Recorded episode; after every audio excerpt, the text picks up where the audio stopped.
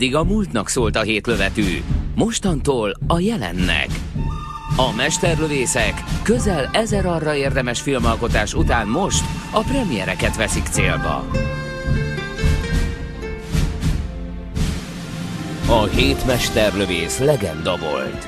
Rádiós színházunk most bemutatja a folytatást. Most azok jönnek, amik mennek. Kezdődik a jó, a rossz és a nézhetetlen. Itt a 90.9 Jazzin. Ez a jó, a rossz és a nézhetetlen című filmekkel, méghozzá premierfilmekkel foglalkozó magazinnak a második adása. Mielőtt rátérnénk a mára rendelt Szent Evangéliumra, a Reinhard Heydrich életéről és haláláról szóló filmnek a kitárgyalására, muszáj visszacsatolnunk a legutóbbi adásunkra. Reagálnunk kell a kommentek özönére, amelyek a Ryan Gosling életművel kapcsolatosak. Ugye Ryan Goslinggal kapcsolatban legutóbb elhangzott, hogy a csávó a Believer című korszakalkotóan zseniális filmje, meg a La La Land című gyalázatosan alávaló filmje között, hát nem kapott lehetőséget Hollywoodban, és kifejezetten azért nem kapott lehetőséget Hollywoodban, mert a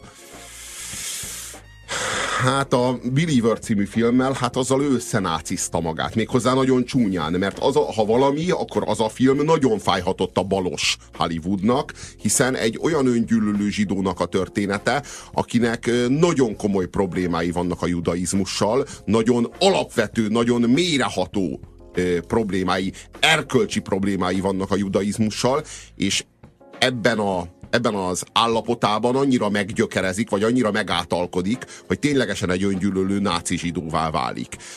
Ez egy kiváló történet, de Hollywoodnak megakadt a torkán, se kiköpni, se lenyelni nem tudták, úgyhogy az lett a következmény, ami ilyenkor szokott lenni, hogy a készítőket, azokat megbélyegzik. Ahogyan megbélyegezték a film rendezőjét, épp úgy megbélyegezték a film főszerepét játszó, Danny Bálint szerepét játszó Ryan Goslingot is, és Ryan Gosling félre lett téve.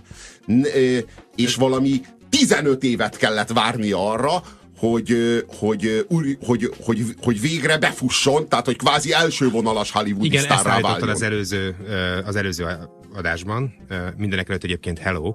Szóval, hogy ezt állította az előző adásban, ehhez képest legalábbis a kommentelők szerint, és persze számtalan cikk szerint is, amik a Ryan Gosling életművével foglalkoznak, vagy ha egyszerűen csak felütjük a Ryan Gosling életével foglalkozó Wikipédia oldalt, akkor láthatjuk, hogy ez az állítás tételesen cáfolható, hiszen számos film készült a Believer, illetve a La La Land között. A kérdés az, hogy ezek mennyire hollywoodi jelentőségű filmnek. Értem, hogy mondjuk jönnek ilyen függetlennek tűnő, alulról jövő filmek, amelyek kultfilmé válnak, meg vannak ugye Ryan Gosling rajongók, akik mondjuk mind a 20-at látták 2001 és 2015 között. De ne hívjuk független filmeknek. Ezek B-s és C-s filmek. B-osztályos és C-osztályos filmek. Szerelmünk lapjai, 2004. Én láttam történetesen. Egy förtelmes romantikus dráma, ami valami csöpögős és szirupos, és valami végtelenül ízléstelen. Kifejezetten ilyen filmeket kapott a Ryan Gosling. Fél Nelson, 2006. Fél Nelson.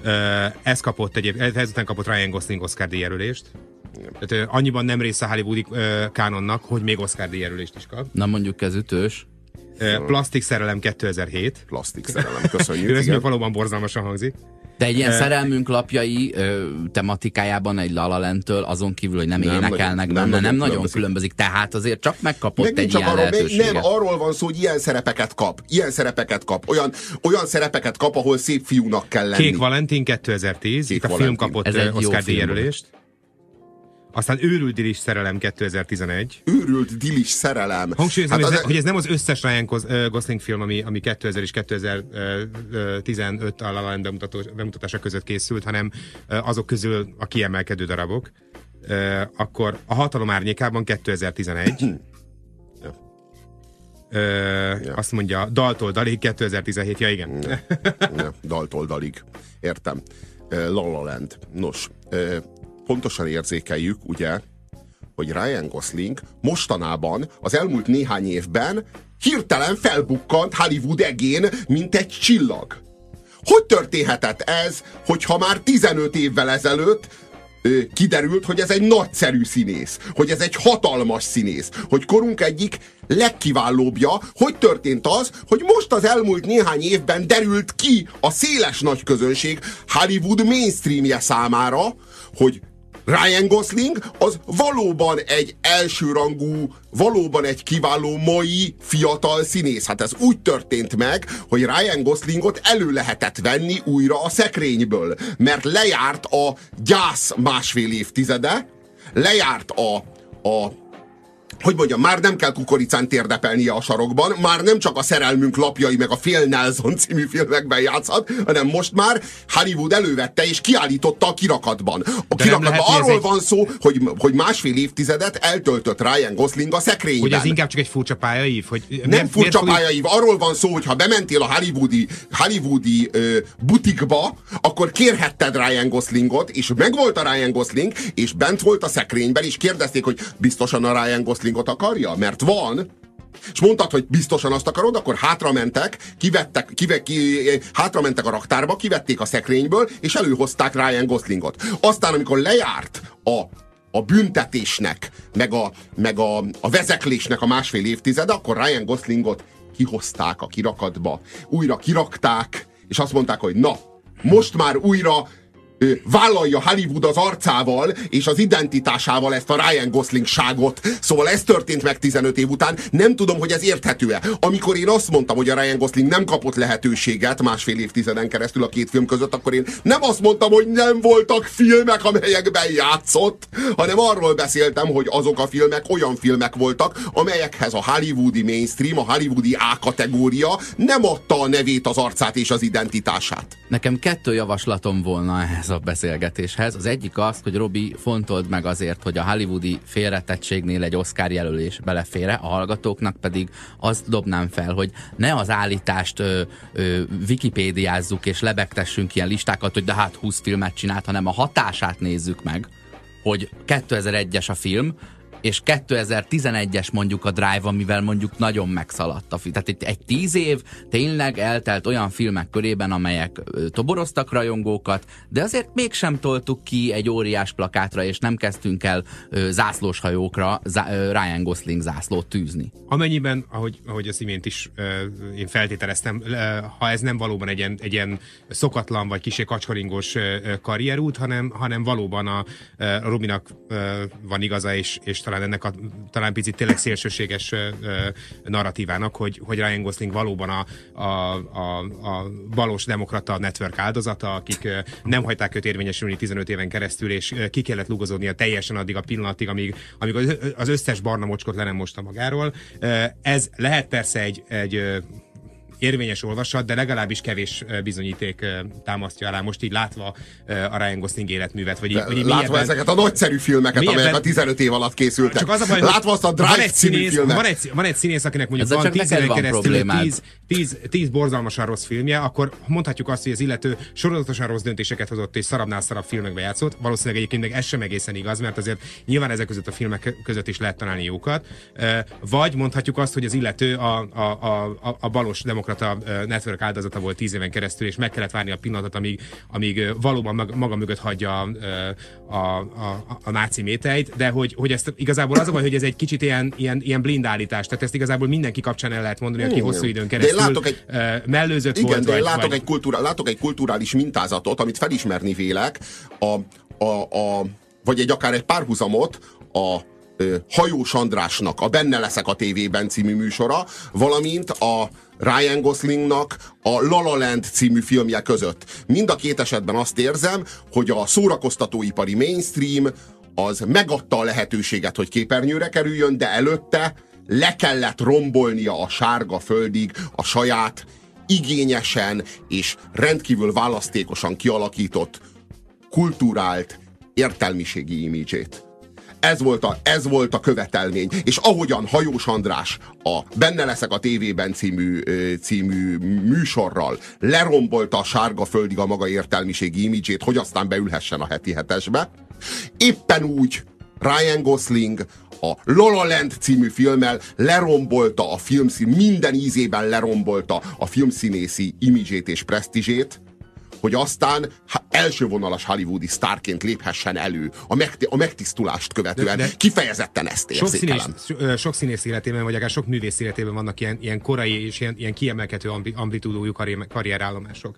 Ott van mondjuk nekem például ilyen élmény a Russell Crowe, akivel ugye nagyon korán lehetett találkozni, a Romper Stomper című egyébként rendkívül erős és nagyon furcsa atmoszférájú, vagy egy nagyon durva atmoszférájú, nem feltétlenül jó, de minden esetre nagyon emlékezetes filmben, ahol ő ugye egy ilyen skinhead vezért alakított, majd hát róla sem hallottunk hosszú éveken keresztül, és valóban, ha most visszakeresnénk Ryan Gosling, a Russell Crowe életművét, nyilván ott is megtalálnánk a filmeket, de aztán a következő nagy pillanat, legalábbis nekem az már a Gladiátor, vagy ahol ő ilyen ahol a mozi plakáton egy méternél nagyobb méretben. Igen, ahol már belép az A+ kategóriai színészek sorába, ahol már teljesen elfelejtjük neki a romper-sztomperságot. Tehát ilyes formán nyilván van egy ilyen vezeklési időszak, de ez szerintem pusztán arról szól, ha emögött tényleg kell feltételeznünk valamiféle egy ilyen kulturális folyamatot, vagy egy ilyen érési folyamatot, hogy valóban lehetnek olyan hollywoodi producerek, akik azt gondolják, hogy a korai nagyon erős karakterizáció fokozatos elfelejtésének időt kell hagyni. Aktuális filmek, premierek Guzsér Róberttel, Horváth Oszkárral és Nyári Gáborral. Ez a jó, a rossz és a nézhetetlen. Itt a 90.9 Jazzin. A HHHH című filmről fogunk most beszélgetni, amely filmnek a magyar címe az lett, hogy Himmler agyát Heydrichnek hívják. Ami azért furcsa, mert ez HAHH lenne, tehát nem sikerült a HHHH-t magyarra átültetni, viszont majdnem sikerült. Ebből lett egy filmcím. Valójában a HHHH eredetileg az nem ezt jelenti, hiszen ez nem egy magyar film. Hanem állítólag, amennyire sikerült ennek utána olvasnunk, ez egy korban használatos bombó, ami arra utal, hogy a Himmler az SS főparancsnokának és a náci állam második emberének tulajdonképpeni szürke eminenciása valójában Reinhard Heydrich, nem pedig maga Himmler, vagyis hogy ő áll tulajdonképpen Himmler mögött, ő mozgatja, ő tölti meg energiával, ő a tulajdonképpeni esze. Himmler egy kirakat figura, akit azért tartanak, mert megtestesíti a náci állam szigorúságát, keménységét és brutalitását, de a valódi végrehajtó és a valódi szervező, aki ott áll mögötte, az Reinhard Heydrich. Na jó, tehát akkor arról van szó, hogy Himmler az egy kis hivatalnok volt, aki eljátszotta a vezetőt, Heydrich pedig egy vezető volt, aki eljátszotta a kis hivatalnokot. Igen. Egyébként erre a film több ponton utal is tulajdonképpen, és a Himmlert egy ilyen, nekem egy picit már karikaturisztikusan nevetséges, kellemetlen és minden ízében kispolgári figuráként mutatja be. Valószínűleg ez is lehetett, csak itt egy picit nekem ilyen eltúlzottan, vagy ilyen túlságosan kicsúcsosítva mutatja. Olyan elvarázsolt kastélyszerű tükrön keresztül látjuk egy picit nagyobbnak a Heydrichot, és egy kicsit visszahúzódó, hivatali előremeneteléért beosztottjának nagyon hálás Himmlert. Ők a politikai katonák. Ez nagyon sajátos, mert hogy ugye a német hadigépezetnek két fontos ágazata volt. Az egyik az a harcászati katonáskodás, a másik az pedig a faji, vagy a faji tisztogatást végző katonáskodás. Az egyik... Erős idézőjel itt a katonáskodásnak. Igen, de mégiscsak egy haderő nem volt. Tehát, hogy a haderőnek volt egy része, amelyik a harcért volt felelős, ez volt a Wehrmacht és a Waffen-SS, és volt egy része, amelyik pedig kifejezetten a gyilkosságokért volt felelős, ez volt úgy általában az SS meg a Gestapo. Hírszerzésért, gyilkosságokért általában a politika mozgatta, és nem a háború mozgatta ezeket az erőket, és hogy ennek volt ténylegesen a feje a Heydrich. És hogy a Heydrich az sok szempontból fontosabb figura volt, mint a Himmler, hiába volt a Himmler a Heydrichnek a főnöke, az utolsó közös jelenetükben Heydrichnek Himmler úgy tiszteleg, minthogyha beosztottja volna. Igen, illetve hát Heidrich sok tekintetben egy ilyen rejtélyes figura, még abban az ügyben is valamennyire érintettnek tartják, bár erre ilyen megbízható forrásokat igazság szerint nem találtam, de hogy a 38-as sztálini tisztogatások egyik háttérfigurája is tulajdonképpen állítólag ő, akinek sikerült annyira úgy dezinformálni az NKVD-t, hogy ennek hatására kezdett bele. Ő csibészeltette fel a Sztálint, hogy gyanakodni kezdjen. Igen, a saját vezérkara. Ha valóban így volt, akkor nem csak mint belügyér volt zseniális, persze a zseniális szó ez most idézőjelben értendő, vagy szit értelemben értendő a zsenialitása. Hanem mint kémelhárító tiszt. Mint külügyér, illetve kémelhárító is. Vagy éppen, hogy nem kémelhárító, mint kémfőnök. Hadd mondjam el, hogy valóban ez, hogy Himmler agyát Heydrichnek hívják, ez a hű fordítása ennek a HHH rövidítésnek, de mivel én ezt nem ismertem, nekem egy ilyen film címmel olyanok ugrottak be, mint az Iron Sky. Tehát azt gondoltam, hogy be fogunk ülni a moziba valami idióta náci sci-fit nézni, ahol a Holdnak az árnyékos oldalán még 1945 óta is fennálló náci támaszpontok vannak, és űrhajóval közelíthetők meg. És Himmlernek elrabolták az agyát, és Heydrichnek hívják. De beszéljünk a filmről, ez egy jó film. John Malkovich kicsit, ez a Being Himmler.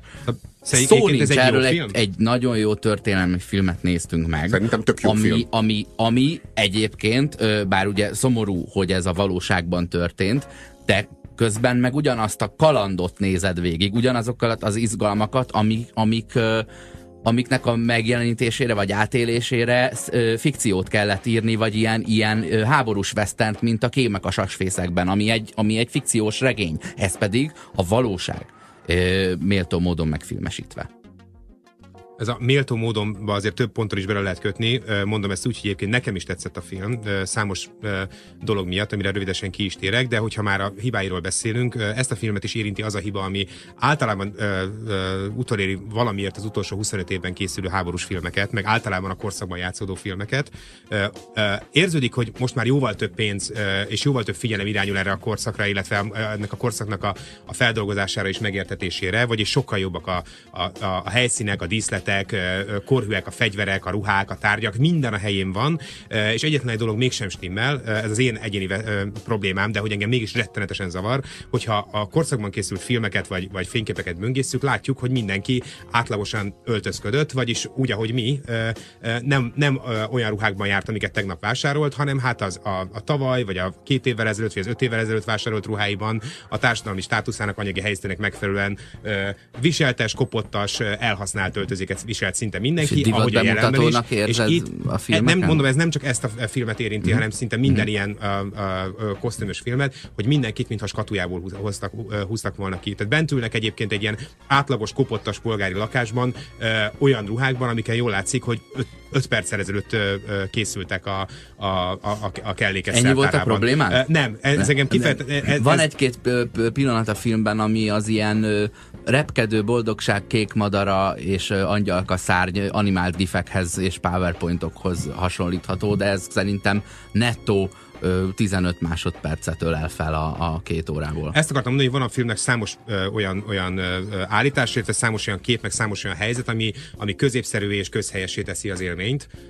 Gondolok itt a végén a vízben levegő fényképre, amikre te is célzol, meg a vízben levegő rózsafüzérre, meg a fiatal ellenállók közszövődő szerelmekre, amivel így megpróbálják a torkomon, a fülemen, a szememen, az orromon minden lehetséges érzékszerűen letuszkolni, hogy igen, ők fiatalok, boldogok, élniük kellene, és ehhez képest feláldoznak mindent azért, hogy megölhessék ezt a náci főgonoszt, de én ezt ennélkül is értem meg, hiszem, meglátom. Tehát van egy csomó ilyen dolog benne, amire talán túl nagy energiát fordítottak a készítők. Én nem gondolom. Én azt gondolom, hogy ahhoz, hogy drámája legyen egy cselekménynek, ahhoz ezeket a figurákat fel kell építeni. De fel voltak építve ezek a figurák, Ján és József? Ezáltal hozzá kell kötni őket más karakterekhez. Ilyen módon lehet felépíteni őket, hogy megmutatod, hogy ő most szerelmes, megmutatod, hogy van egy csaja, hogy van hova mennie, hogy volna ki miatt túlélnie, megmutatod az életét, hogy valamit mutatsz az életéből. De szerintem egy 20 éves embernek mindent, tehát akkor is, ha nincsen csaja, akkor is van miért túlélnie, hogy egyébként nyilván 80 évesnek. De akkor azt kéne megmutatni, Érted? Tehát akkor azt kéne megmutatni, amiért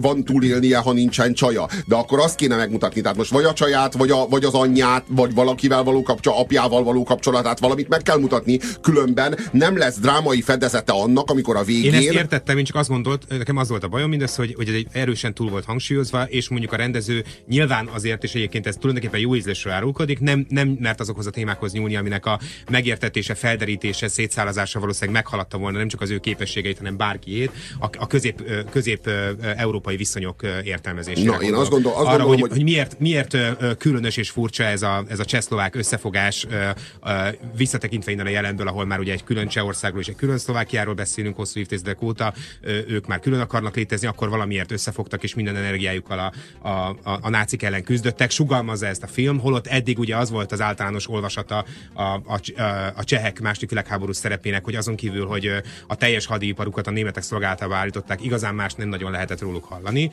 Most ehhez képest most nekem sikerült a maga teljességében átélnem, és egyébként egy fontos ilyen érési pont volt, hogy ez a tett Heydrich meggyilkolása igenis egy elképesztően erős gesztus, és egy elképesztően erős mém. Ezzel tulajdonképpen a cseh ellenállás nagyon magasra tette a mércét. Tehát, hogy más már nem nagyon fért bele, azt gondolom, de hogy ez nem is baj, hogy meg nem is várható el, főleg Lidice vagy Lidice után nem is nagyon várható el más a cseh ellenállástól. Ez épp elég nagy tett volt ahhoz is, egy éppen elég heroikus és elképesztő szervezést és erőt felmutató és igénylő tett volt ahhoz, hogy többre már ne kerüljön sor. Szóval én most ezután a film után jóval nagyobb tiszteletet érzek a cseh ellenállás iránt, mint ahogy a csehekre gondoltam mondjuk korábban, annak ellenére, hogy ismertem a történelmüket, vagy ismerni véltem a történelmüket. A jó, a rossz és a nézhetetlen 3-asra áll az IMDb-n. Csak tudnám, miért kell minden sikeres brandről még egy bőrt lehúzni. A Himmler agyát Heydrichnek hívják című filmről beszélgetünk.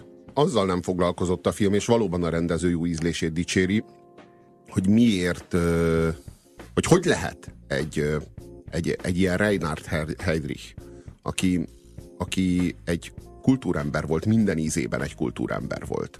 Hogy lehet valami, ami ennyire kultúrált és ennyire kifinomult, hogy lehet ennyire barbár? Ezekre a kérdésekre nagyon-nagyon nehéz válaszolni.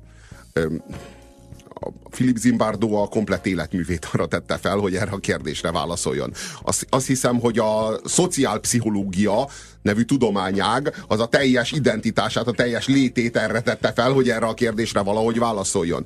Ez a film nem próbál megválaszolni erre a kérdésre, hanem mindösszesen megmutatja, hogy ez a Heydrich, ez délelőtt 11-kor még messzes gödröket lő tele ártatlan emberekkel, és délután mondjuk azért, hogy azt az életteret megtisztítsa, ahova majd a német népnek a jövőjét azt a Führer megálmodta, és nem délután 4-kor már a kisfia mellett ül a zongoránál, és a kisfiának segít abban, hogy a megfelelő ütemeket, meg hogy a pedálnak a kezelését megfelelő módon elsajátítsa. Meg neki, hogy gé, meg hámol, meg ilyeneket. Igen. És mindezt elképesztő türelemmel szeretettel, és hozzáértéssel, és emberséggel. Ez persze lehet, hogy ez a rendező, hogy ez csak egy rendezői gesztus, és nem így volt a valóságban, de ha így lett volna a valóságban, sem csodálkozni. Figyelj, miért ne lett volna így a valóságban?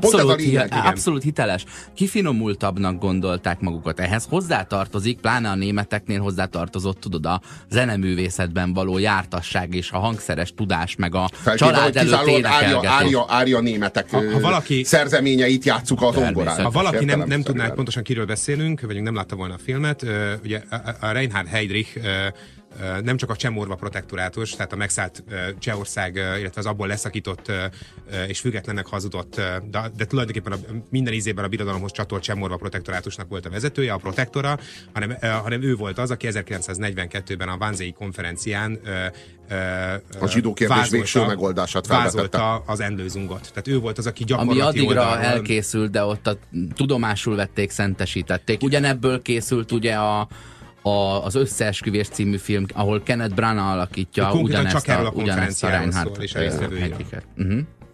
Az SS második embere, és az ő felemelkedését látjuk 1929-től ebben a filmben, ahol kivágják, először is valamilyen karriert fut be a haditengerészetnél, ahol egy kétes erkölcsű hölgyel való kapcsolata és az azt utáni lánykérése és ez e kettő közötti konfliktus miatt kivágják óriási képmutató módon, mert hogy ő a menyasszonya előtt hitegetett egy hölgyet az ő szerelmével. És ez a nő, aki később a menyasszonya, majd később a felesége lesz, ő helyezi Heydrichet az arra az ideológiai útra, mutogatja neki a náci párt tagságát igazoló dokumentumot a nő, hogy ő az, aki igen, sínre teszi, és irányba fordítja ezt az embert. És bennem felmerült, hogy vajon tényleg lehet, mit tudom én, ez mondjuk 31-ben történik, és tényleg lehet úgy elmerülni egy ideológiában, hogy egy népírtó állattá váljál évekkel később, és nem gondolom, én azt gondolom, hogy ez a fickó, ez születésétől fogva készen volt erre a feladatra, csak alig várta, hogy valaki mondja, hogy lehet.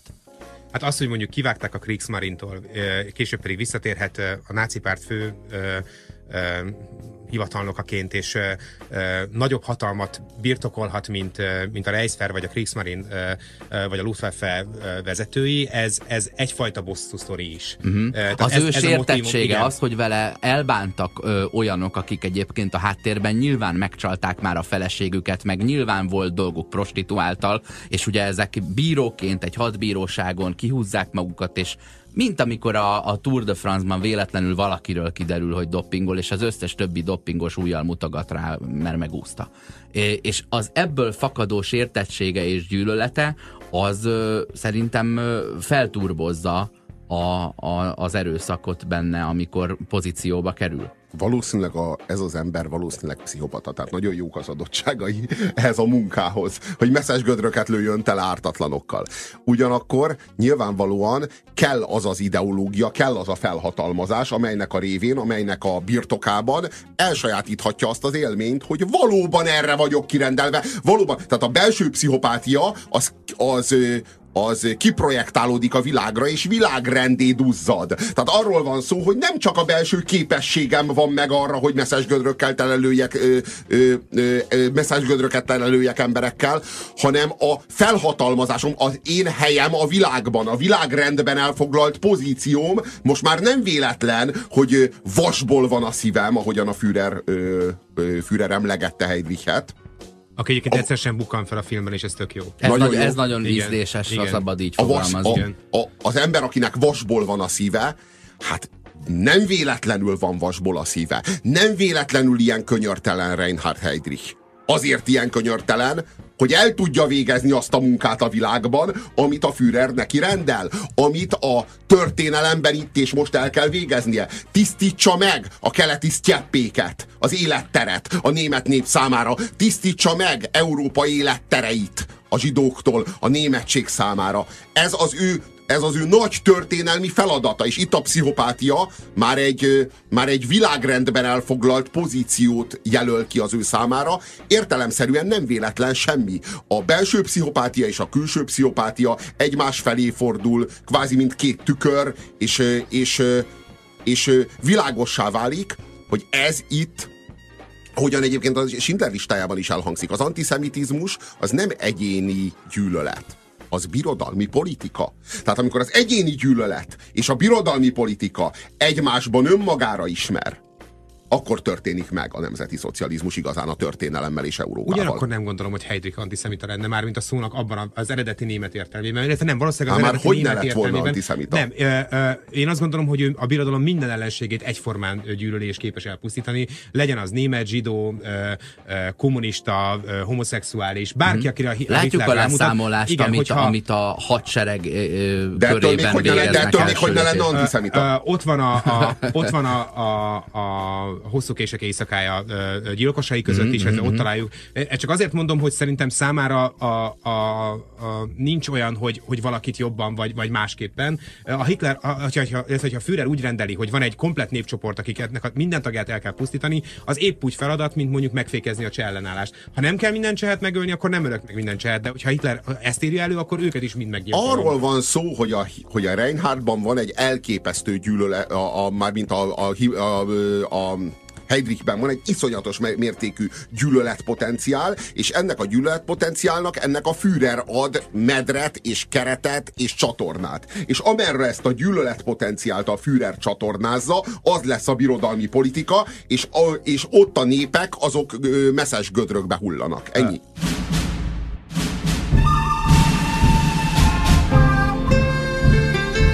A rossz és a nézhetetlen. Itt a 90.9 Jazzin. A Himmler agyát Heydrichnek hívják című filmről beszélgetünk. Ami nagyon érdekes volt nekem, az ezt a filmet is időről időre eluraló erőszakpornó, ami bennem időről időre a Ryan közlegényt juttatta eszembe, csak annak megint egy ilyen furcsa, sötét és szit inverzét, mert hogy itt ugye nincs valódi harc, illetve nagyon ritkán látunk valódi harcot, csak a film utolsó egyébként meglehetősen kínos 10 percében, de hogy addig nem harcot látunk, hanem tömegmészárlásokat.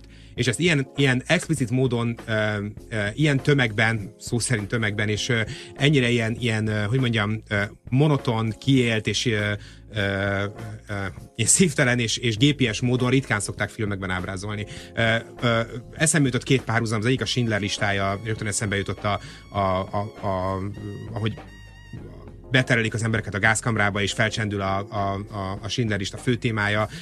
Láttam a piros ruhás kislányt, eszembe jutott a tényleg elképesztő erejű Jöjj és Lásd című film, ahol az erőszakpornónak egy ilyen egészen szürreális és ilyen művészi eszközökkel megformált változatát láthattuk. Ez viszont a Ryan módszer, ami semmi más, mint reality, tehát vagy ilyen reality módon megközelített és feldolgozott tömeggyilkosság. Amitől a dolog pontosan a profanitása okán válik elképesztően gyomorszorítóvá és nekem nagyon rég nem volt, vagy talán soha nem volt a moziban ennyire durva ilyen sok élményem. Konkrétan mellettem gyilkoltak embereket, és nem a vásznon, hanem mellettem. Nekem ez volt az érzésem, hogy a tömeggyilkosság profanitása, meg általában a népírtás profanitása, az pont ez, amit ott láttam. Nincs zene, nincs művészi eszköz, nincs semmi, csak messzes gödörbe lőtt emberek. És az egésznek a felfoghatatlan értelmetlensége, vagy ilyen iránytalansága, vagy ilyen kontextus nélkülisége. Engem ez nyűgözött le, és csapott borzalmasan mellbe, amellett, hogy lehet, hogy ez nem volt ennyire, hogy mondjam, ilyen művészieskedőnek számba, mint ahogy én ezt most értelmezni akarom, mégis nagyon-nagyon-nagyon-nagyon rosszul éreztem magam a moziban.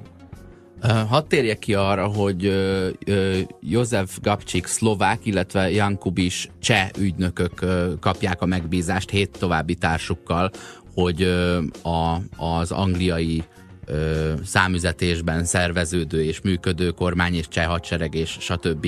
Küldetésében ejtőernyővel újra Prága közelében hazatérjenek és megkíséreljék megölni az SS második emberét.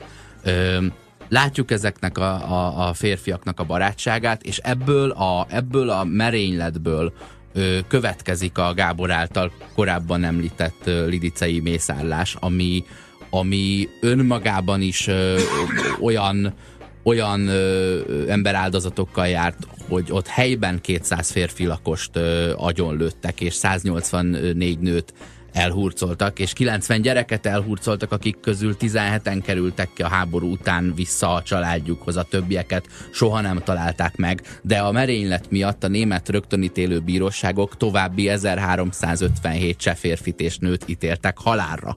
Tehát itt olyan megtorlásról beszélünk emiatt a merénylet miatt, ami morális oka kérdés. Például annak is, hogy a Bős nevű falu és a hozzátartozó vízlépcső is ugyanennek a Gabcsiknak a nevét viseli. Bős Gabcsikovo. De, és egyik persze felvetett egy csomó morális kérdést is, amire a film persze nem akar, megint csak jó ízléssel nem akar válaszolni, viszont talán a film legerősebb jelenete az, ami ott a templom pincéjében, vagy az altemplomban játszódik, amikor a cseh ellenállók összegyűlnek, és rájönnek arra, hogy miféle következményekkel jár, vagy járhat, vagy járt Heydrich megölése, és mindannyian hát nagyon, legalábbis nagyon meghasonlanak, amikor Lidice vagy Lidice hírét veszik. Az igazság, hogy ők ezt előre mérlegelik. Bár úgy beszélnek a merényletről, hogy akik itt vannak a szobában, és a társaink, mondjuk az ellenállók, de világos számunkra, hogy ez az akció, ez áldozatokkal, nagyon komoly áldozatokkal fog járni. A templom, amiről a Gábor beszél, az pedig a végső búvóhelyük. A merénylet után még 3 hétig maradtak Prága közelében és bujkáltak, és ennek egy jelentős része egy ostrom, amely egy templom ellen irányul. Egyébként, hogy miért Lidice vagy miért Lidice? Azért, mert hogy a közelében van egy relatíve nagy síkmező, ahol ejtörnyővel le lehet ereszkedni, és a csellenállásnak a visszatérő 2 tagja ide erre a mezőre ereszkedett le. Egy kedvelt földetérési hely volt. Én azt hittem egyébként a filmet nézve, hogy rokonaik laknak ott. Tehát, hogy azt mondták, hogy ja, hogy igen, akkor ha itt születtél, akkor mindenkit megölünk a faluban. Ott az a filmben az az állítás hangzik el, ezzel ellentétesen, amit te mondtál, hogy 38-ban ebből a Lidice nevű városból, vagy kisfaluból, ebből menekült el Angliába 2 ismeretlen nevű és személyazonosságú fiatal. Jó eséllyel azok, akik most visszatértek és megölték Heinrichet, de talán nem. Isten tudja, de talán nem minden. Az állítás egész pontosan így hangzik, hogy vélhetőleg együttműködtek a cseh ellenállás faluban élő tagjai az érkező ejtőrnyősökkel, akik akár ebből a faluból is származhattak. Ez ugye egy ilyen, elég volt nekik, igen, egy ilyen feltételezési lánc, aminek valójában egyetlen biztos pontja van, az, hogy valóban a falu közelében értek földet ezek az ejtőernyősök. Igen, és az egész falut kiírtják. A falu teljes férfi lakosságát 15 éves kor felett kiírtják. Aktuális filmek, premierek Guzsér Róberttel, Horváth Oszkárral és Nyári Gáborral. Ez a jó, a rossz és a nézhetetlen. Itt a 90.9 Jazzin. A Himmler agyát Heydrichnek hívják című filmről beszélgetünk, ami nem egy trash film, annak ellenére, hogy ilyen nagyon bizarr címe van, hanem kifejezetten egy nagy erejű történelmi dráma. Nem egy nagyon, nagyon fölértékelt film, ellentétben a Szárnyas fejvadász 2049-el, amit az IMDb-n legalább 2 vagy 2,5 ponttal többet kap, mint amennyit érdemel. Hát ez a film meg legalább 1 vagy 1,5 ponttal kevesebbet kap, mint amennyit érdemel. Szerintem ez a film minimum egy 7,5-es film, ehhez képest az IMDb-n egy ilyen 6.3-ra van értékelve. Egyébként, ha ezzel a Heinrichel most úgy álltak volna elő a készítői, hogy nincs mondjuk a bukás, és a bukás nem jelölt volna ki egy ilyen új filmnyelvet, illetve egy a nácizmusnak, mint történelmi korszaknak meg a nácizmus feldolgozásának egy új módját. Igen. A nácizmus feldolgozása egy új szintre lépett a Bukás című filmmel, és ez a film, ez nem győzzük hangsúlyozni, hogy milyen mértékben a Bukás című filmnek a gyermeke, annak a filmnyelvnek az újabb terméke. Valójában és az ez is egy bukás történet. Elképesztő mennyiségű öngyilkosság, ami a filmnek az utolsó 20-30 percében zajlik, ez nagyon-nagyon kézenfekvő módon veti fel a bukással való analógiát. A Bukásban ugye a nácik azok, akik tömeges öngyilkosságot követnek el a filmnek az utolsó 1 órájában. Előkerülnek ezek a ciánkapszulák, előkerülnek a fegyverek, fejbelövés, ciánkapszula elharapás, kézigránáttal való öngyilkosság zajlik. Na most itt újra előkerülnek a ciánkapszulák, csak itt nem a nácik azok, akik tömeges öngyilkosságot követnek el a filmnek az utolsó 20 percében, hanem kifejezetten a cseh ellenállók, meg a szlovák ellenállók. Ugye ezek azok az ellenállók, akik megkapják az akció legelején a ciánkapszulát, pont úgy, mint a történet végén, ugye amikor azt is megnézhetjük a Bukás című filmben, ahogyan magának Hitlernek odaadja az orvosa a ciánkapszulát, és hát a Führernek a legszebb ajándéka, ugye hát az talán a legbizarabb jelenete a Bukás című filmnek, ami egyébként tele van bizarabbnál bizarabb jelenetekkel, amikor a Magda Goebbels megkapja a ciánkapszulát, ja, még a Magda Goebbels megkapja a kis jelvényt, amit még a Führertől, amit még a pártjelvényt, amit még hordhat valami akár vár 2,5 órán keresztül, mielőtt öngyilkos lesz, és akkor a másik szereplő kap egy ciánkapszulát a Führertől, és akkor ilyen válaszok hangzanak el, hogy Führerem, ez a leggyönyörűbb ajándék, amit életemben kaptam. Meg ilyen válasz hangzik el a Magda Göbbel szájából, hogy Németország legboldogabb asszonyává tett azzal, hogy odaadta nekem a pártjelvényét az utolsó 1,5 órára, mielőtt meghalok. Tehát, hogy ilyen szituációk, tehát az abszurditásig feszül a történelem a végnapokban, és ebben a filmben visszatérnek a tömeges öngyilkosságok, de egészen más, hasonló érzelmi kontextusban, de egészen más cselekmény íveken. Olyan pillanatokban... És egészen más jelentésre ezek az öngyilkosságok és a cseh ellenállók viselkedése az elkövetett öngyilkosságok ellenére sem abszurd, hanem nagyon is érthető, nagyon hősies és nagyon tiszta, és éppen az ő öngyilkosságaik, illetve az ő tettük mutat kiutat ebből a helyzetből, illetve ahogy én ezt mondtam, szerintem ez is egy bukás történet. Richard Heydrichről szól, a náci vezérről, aki a véletekig túlfeszíti a húrt. És ebbe bukik bele tulajdonképpen. Abba, hogy annyira kegyetlenkedik, hogy célponttá válik. Pontosan. Az egész náci vezérkar megúszta a komplett második világháborút anélkül, hogy merénylet áldozataivá vált volna bármelyikük. Hát Hitler mondjuk nem, a Hitler ellen 30-valahány merényletet követtek el, és ugye egy ebből majdnem végzett is vele. De egyiknek se lett az áldozata. Hát, annak az áldozata, nem halálos áldozata. Na jó, világos.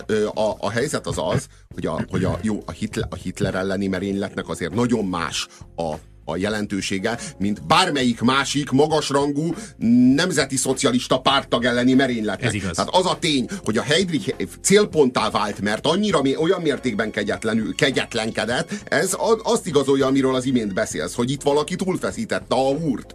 Azt a húrt, amit elvileg a Führer parancsának megfelelően kellett túlfeszíteni. De ugye tudjuk, hogy a Führer kiadja a parancsot, hogy te feszítsd túl a húrt, az azt jelenti, hogy feszítsd eléggé a húrt, nem feltétlenül jelenti azt, hogy feszíts túl. Arról van szó, hogy ez a Heydrich, ez hitlerebb volt a Hitlernél. Hitlerebb volt, mint amennyire a parancs azt megkövetelte. Éppen ezért voltak is ilyen, a filmnek ilyen, nekem egy picit talán komikus pillanata is, vagy hát a komikus talán nem a legmegfelelőbb szó, de hogy én egy pillanatra egy zavarba estem, amikor a Heydrich haldoklott, akkor láthattuk az ő haldoklásának a belső nézetét, ahogy fokozatosan elmosódik a látása, ahogy fokozatosan elveszíti a tudatát, és bennem, de szerintem nem csak benne, másokban is így óhatatlanul elő kellett, hogy kerüljön a Terminátor, a haldokló Terminátor a T2-ben az utolsó pillanatok, amikor beleereszkedik a forró, nem tudom, fémbe, vagy olvasztott acélba, és ott is ugye láthatjuk az utolsó pillanatait, hogy a tudata fokozatosan összeomlik, ahogy az elképesztő géptest még pár pillanatig megpróbál ellenállni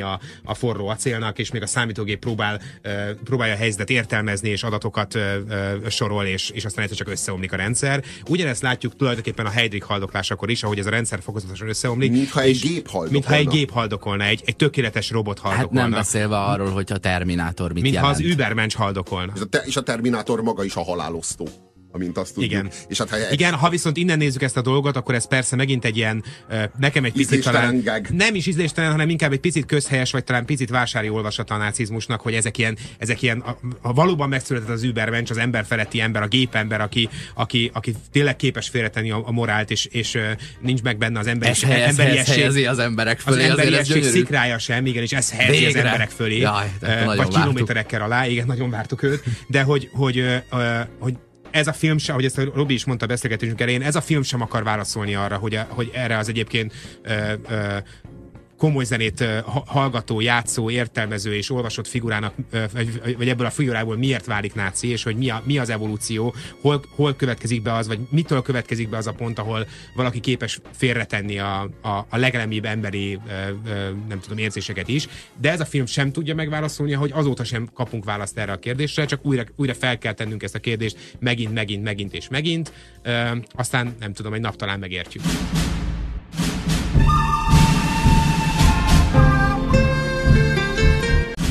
A jó, a rossz és a nézhetetlen 8-asra áll az IMDb-n.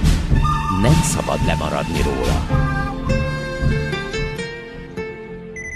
Spoiler alert! Ezen a ponton túl az jöjjön velünk, aki már megnézte a filmet. A következő bejátszásban a cselekmény részleteiből derülhetnek ki fordulatok. A Himmler agyát Heydrichnek hívják című filmről beszélgetünk. Vissza kell térnünk az öngyilkosságokhoz.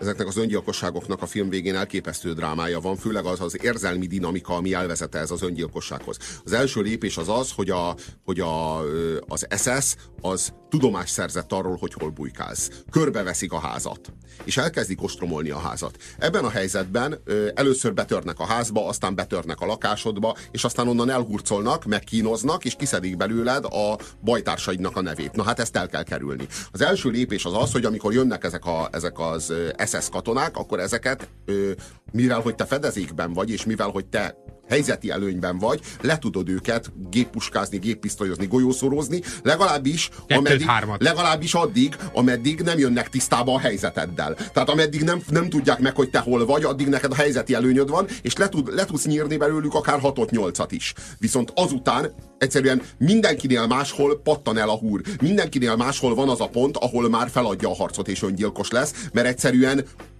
pattanásig feszülnek az idegei. Tehát már nem bírja idegekkel a harcot, és mivel hogy tudja, hogy ennek a harcnak az egyetlen kimenetele az az, hogy ő meg fog halni, és félő, hogy megsebesítik, nem tudja megölni magát, és megkínozzák, és kiszedik belőle az információt, ezért minden harci jelenetnek van egy olyan dramaturgiai pillanata, ahol a fegyvert a harcoló ellenálló már önmaga ellen fordítja, és a biztosat választja, és ugyanakkor a hősiessége van ebben a helyzetben, és ilyen filmet eddig még nem láttam. Ugyanakkor a hősiessége van a harcnak, mint az öngyilkosságnak. És hogy a fanatizmus ilyen grandiózus lehet, meg ilyen nagyszerű lehet, az ISIS katonákra ugye nem így gondolunk.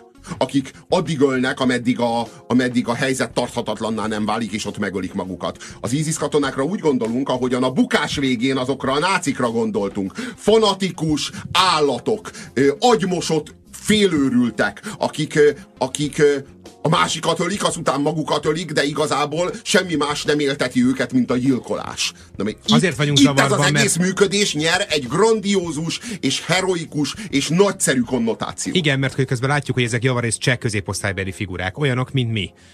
Vélhetőleg, bár ez nem derül ki, de hát így látjuk a viselkedésükből, a meglepően tiszta ruházatukból, meg egy csomó egyéb jelből természetesen, hogy ezek valószínűleg tanárok, orvosok, mérnökök, mit tudom én, magas beosztásokat viselő hivatalnokok, akik lehet, hogy persze tagjai voltak a cseh hadseregnek, sőt feltételezhetően azok is voltak, de nem mindenki, sok közöttük a nő, szóval, hogy feltételezhetően ezek átlag cseh, átlag polgárok, akiknek egész egyszerűen csak elegük lett abból, vagy egyetlen pillanatát sem képesek elviselni annak a gondolatnak, hogy Németország megszállva tartja a hazájukat, hogy a valamikori szabad és független Csehszlovákiából egy német bábállamot csináltak, ahol senkinek nincsenek jogai, nincsenek lehetőségei a normális és tisztességes és humánus életre, és ezért lemondanak az életükről.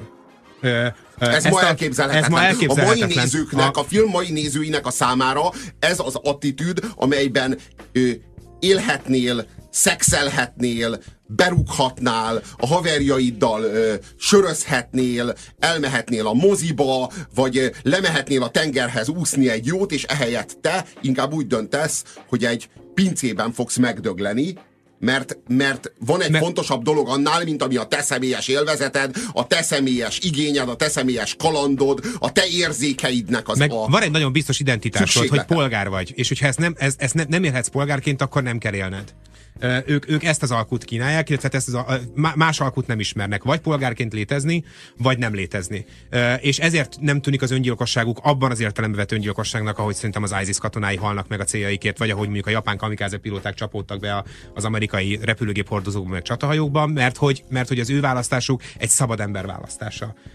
Az ISIS katonáké részben az, míg a kamikáze katonáké egy pillanatig sem volt az.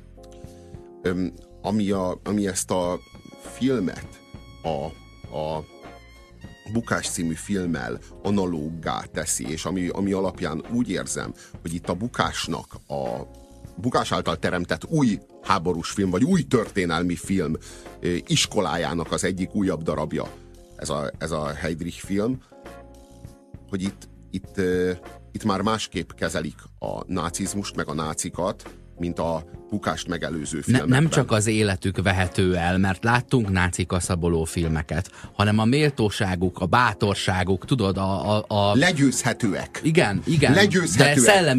De szellemi erkölcsi értelemben is, fizikai értelemben is. Nem sérthetetlenek, nem démonok, nem gonosz szuperdémonok, mint a bukást megelőző összes filmben a nácik, akár az Indiana Jones filmekben gonosz szuperdémonok. És a bukás az szakított ezzel. A bukásnak a náciai, azok sérülékenyek, azok sokszor szánalmasak, sokszor komikusak. Robi, nem azért vagy annyira oda a bukásért, amit megértek, hogy mennyire jó ábrázolása ennek a kornak, mert német film?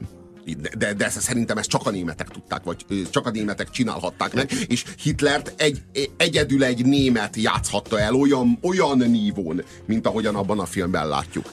Azt akarom kérdezni, vagy igazából közölni, hogy ugye az előbb a Wannsee konferencia kapcsán fölmerült az Összeesküvés című film, sőt, ugye itt is van egy jelenet erről a konferenciáról, de van egy ilyen című, a Wannsee konferencia című 84-es német film, nem láttam, és pontosan azért fogom megnézni ezek után, hogy akkor hol tartott az ábrázolási önkritika. Mert ugye mennyire akarunk elszakadni az apáinktól kb. Hát 84-ben még egy generáció választotta el azokat, akik a második világháborúban aktív tisztséget vállaltak, és azokat, akik filmet forgatnak 1984-ben. Szóval, hogy arról van szó, hogy ezek a németek, ezek már nem sérthetetlenek. Ezek el tudnak bukni, és olyan történeteket kezdtünk el mesélni, amely történetek a németek bukásához, vagy a németek egyáltalán a németek sérülékenységének elvesztéséhez vezettek. Elkezdünk olyan történeteket mesélni, ahol a németek bénáznak, ügyetlenek, vannak helyzetek, amelyeket nem tudnak kezelni, az Übermenschről lehull a teremtés koronája. Igazából azt ez a szembenézésnek egy új stádiuma. És arra bíztat minket ez a film, hogy ahogy a nácizmus érkezése sem istenítélet, és az elpusztítása sem volt az, és nem egy ilyen történelmen kívülálló esemény, azt kell látnunk, hogy egy ilyen igen létrejöhet, de relatíve sérülékeny, és valójában nem tudom, ha mindannyiunkban ott van mondjuk az emberiesség és a bátorság szikrája, akkor képesek vagyunk ezt legalábbis megrendíteni, és megmutatni neki, hogy ott van bennünk az erő az elpusztításához. Ebben az értelemben valóban egy picit más ez a film. Tehát, és valóban egy ilyen szembenézésre kényszeríti az embert, hogy vajon a jelenben, hogyha én abban a helyzetben lennék. Fájóan sok a párhuzam egyébként a jelenünkkel, legalábbis abban a tekintetben mindenképp, hogy nyilván tele van az életünk, meg a közélet, meg egy számos olyan dolog, igen, a közélet számos olyan dologgal, ami ha nem is ilyen léptékben, de mégiscsak arra emlékeztet, erre a beszorítottságra emlékeztet minket, aminek egyébként a fokozatossága tényleg nagyon érdekes, ezt a film újra és újra megmutatja azt, hogy először az utcában jelennek meg, aztán a lépcsőházban, aztán a lakásodban, aztán már abban a szobában, ahol élsz, aztán elragadják a gyerekedet, aztán szóval, hogy ennek a fokozatossága persze természetes, ez így zajlik, hiszen nem tudnak rögtön a lépcsőházból mindjárt a szobámban teremni, tehát hogy értem én, hogy ez egy lineáris dolog, de hogy mégis ennek a kihangsúlyozása számomra azt mutatta meg, hogy a dolog tehát hogy mindig kell lennie egy pontnak, ahol megállítjuk, és hogyha ez a szobánk, akkor a szobánk, de hogyha a folyosó, akkor a folyosó, de megállítjuk. És ha rajtunk belül van, akkor rajtunk belül van. Akkor egy golyóval állítjuk meg őket, amit magunk ellen fordítunk. Ez a jó, a rossz és a nézhetetlen. Itt a 90.9 Jazzin. Spoiler alert! Ezen a ponton túl az jöjjön velünk, aki már megnézte a filmet. A következő bejátszásban a cselekmény részleteiből derülhetnek ki fordulatok. A Reinhard Heydrich életéről és az ellene elkövetett merényletről szóló filmről, a HHHH-ról beszélgetünk, amely film nagyon határozottan beilleszthető a Bukás című film örökségébe. Én azt gondolom, hogy a nácizmussal való szembenézésnek volt egy olyan stációja, amelyben a nácikat démonizálni kellett. Muszáj volt démonizálni, mert a feldolgozás egyszerűen még egy ilyen stádiumánál tartott, hogy még nem lehetett szembenézni vele. A démonizálás ugye együtt jár szükségszerűen, törvényszerűen az elfojtással. A démonizálás az elfojtás eszköze. A démonizálás révén tudjuk elfojtani. Na most átestünk ezen az első kritikus 50 éven. És eljutottunk a feldolgozásnak egy új fázisába, ahol már nem az elfojtásban, hanem már a feltárásban lettünk érdekeltek. Meghaltak az apák, meghaltak a fiúk, megszülettek az unokák, és az unokák már nem démonokat akarnak látni a nácik képében, meg akarják érteni, valóban érteni akarják. Nem arról van szó, hogy mindenáron el akarják utasítani, és vállalják a démontól való félelmet, mint ennek az árát, az elutasítás árát. Őnekik már nem kunst elutasítani, ők már meg akarják érteni az unokák, hogy miért kell elutasítani, és hogy emögött az elutasítási görcs mögött valójában mi van. És emögött valójában, és itt kezdődik el az új stádiuma, az új stációja a feldolgozásnak, a feltárás és a megértés. Ennek már nem barátja a démonizálás. Itt már nem elfojtunk, itt föltárunk, itt megértünk, és a megértésnek a legalapvetőbb feltétele, hogy színre szín a történelmet vázoljuk fel, és nézzünk szembe azzal, hogy ez az emberi történelemnek a része, és nem a démonok alvilági történetének a része. Ugye látjuk ezeket a punk sci-fiket, amikor tényleg a nácik a holdon vannak. Mert olyan szinten démonizáltuk ezeket a karaktereket, hogy úgy érezzük, hogy ide nem emberek jöttek el kivégezni az embertársaikat, hanem az űrből jöttek valami olyanok, ami hát úgysem fog többször előfordulni, hát nem a földön élnek.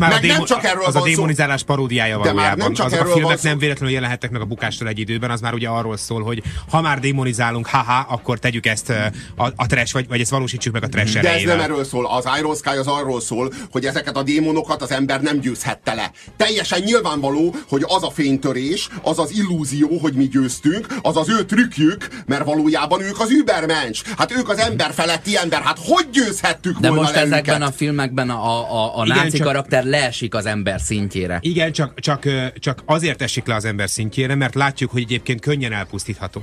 Tehát itt nem Reinhard Heydrichet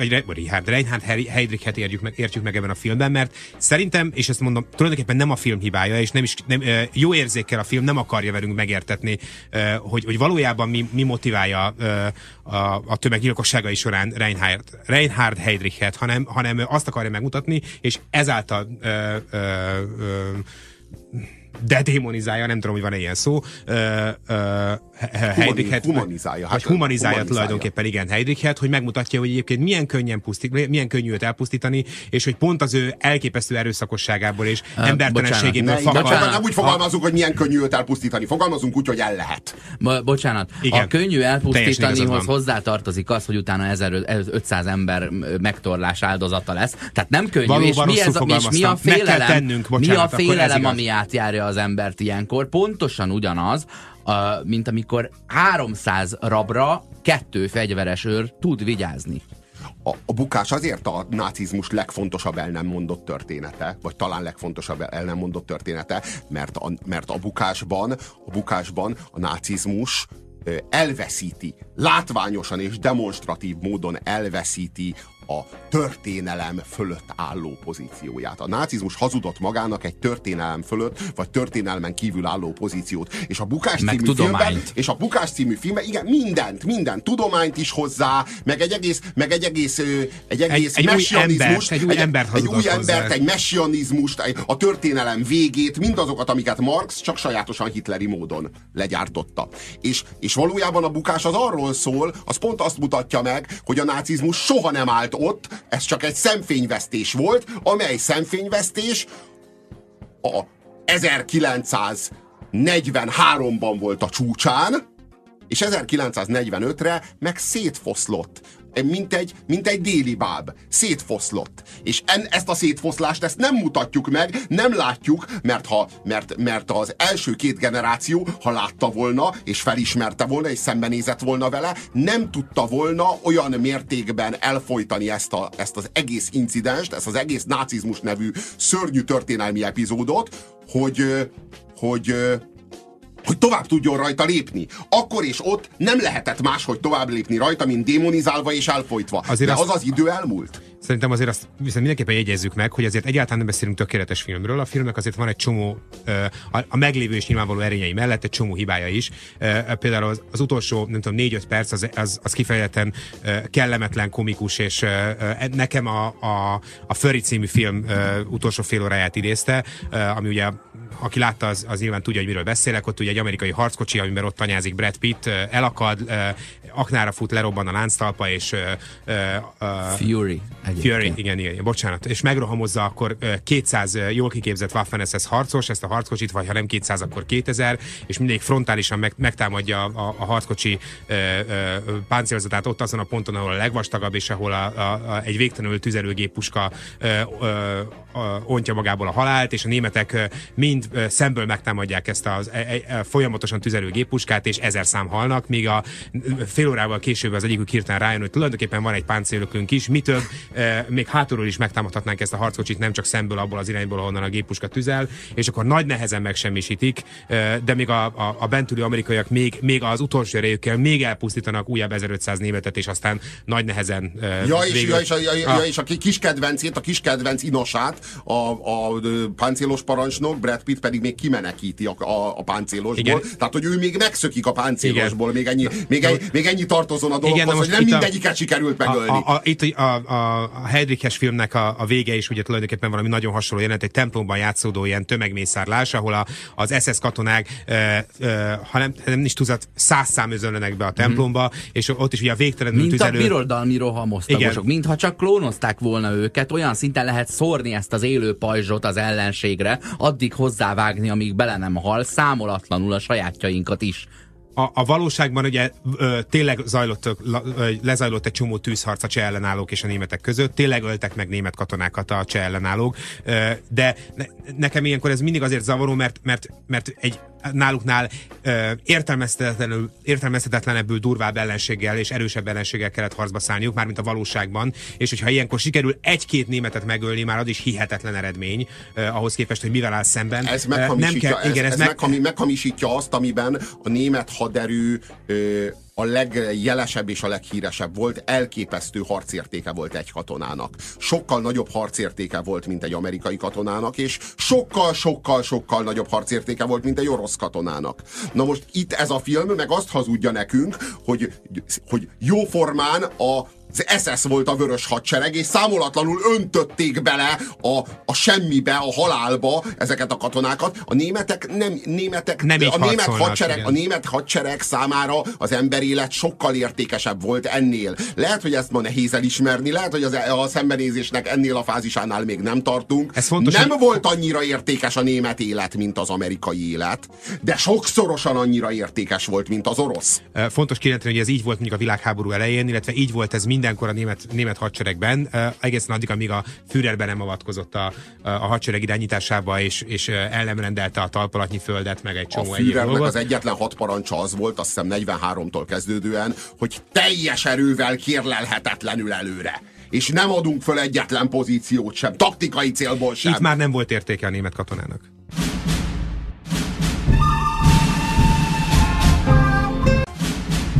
Ez a jó, a rossz és a nézhetetlen. Itt a 90.9 Jazzin. Továbbra is a Himmler agyát Heydrichnek hívják című filmről beszélgetünk, amelyet jó szívvel ajánlunk, egy mozis élmény, egy jó történelmi feldolgozás, és mint most már 12-szer elmondtuk, a bukás iskolájának folytatása. Érdekes, hogy nekem mondjuk annyi viszonyom van a második világháborús cseh eseményekhez filmes fronton, hogy az ő felsége pincére voltam című egyébként remek komédiát megtekintettem, és akkor ott szegről végről érintik a kis szanatóriumot, ahol igyekeznek maguk közt szaporodni az áriák. Egy ilyen helyen lakik, és emelgeti, és dobálgatja boldogan a gyerekeit Reinhard Heydrich egyébként. Amikor a Heydrichet vagy ezt a Heydrich sztorit, meg a Schweiket egymáshoz varjuk, abból lesz a Bohumil Rabál, ő felsége volt. Igen, csak furcsa, de... hogy eddig a cseheket tényleg erről az oldalukról ismerhettük, illetve a filmes vagy a szép irodalmi feldolgozás az inkább az ügyes cseh emberről szólt, aki megpróbálja megúszni a történelmet, és nem bedőlni a nagy mítoszoknak, meg a nagy eszméknek, nagynak hazudott mítoszoknak és eszméknek. A Robinak a feldolgozás, ugye a traumák, vagy a démonoknak az elűzésére, a feldolgozása módszere. Nekem az elfojtás. Én mindenből hülyeséget és viccet csinálok, és ez is működik, és lehet, hogy a német művészet, vagy történetmesélés most jött el oda, ami a Robi műfaja, a cseh történetmesélés pedig 50 éve, 70 éve ott tart, ami az én stílusom. Igen, csak ugye a Schweik legalábbis szerintem ugye arról szólt, hogy a cseh ember hogyan vonja ki magát a történelemből, és általában ebből a kontextusból is jelzi a kétségbe esetlen a világ számára minden lehetséges módon, hogy ő kérne még egy strapacskát. Igen, hogy kérne még egy strapacskát, meg egy kis knédlit, meg egy korsó sört, és egyébként ez az egész egy baromság, és ne csináljuk már emberek. Ezzel szemben ugye az Ő felsége pincére voltam, az pont ennek a cseh embernek a kritikája arról szól, ugye, hogy attól még, hogy te ezt mondod, attól még részt veszel a történelemben, és attól még igenis kiszolgálójává válhatsz. Az is ilyen kedélyes, és egyáltalán nem ilyen pátoszos, és nem drámai, és senkinek nem kell nagyon súlyosan megbűnhődnie, vagy elszégyelnie magát. Minden esetre jelzi, tehát hogy mindenképpen jelzi a Hrabal, hogy ez így nincs rendben. Ez így nincs rendben. Ehhez képest ez a film viszont megmutatja, hogy nem csak egy ilyen karaktere van a cseh történelemnek, hanem igenis vannak elképesztően heroikus, véres és nagyszerű pillanatai. Ajánljuk, hogy menjetek el a moziba. És ne az IMDb-re hallgassatok, hanem ránk, mert én speciál azt mondom, hogy ez a film, ez a 10-es skálán 7-es, egy masszív 7-es. Tehát egy kifejezetten jó filmről van szó, és nézzétek meg.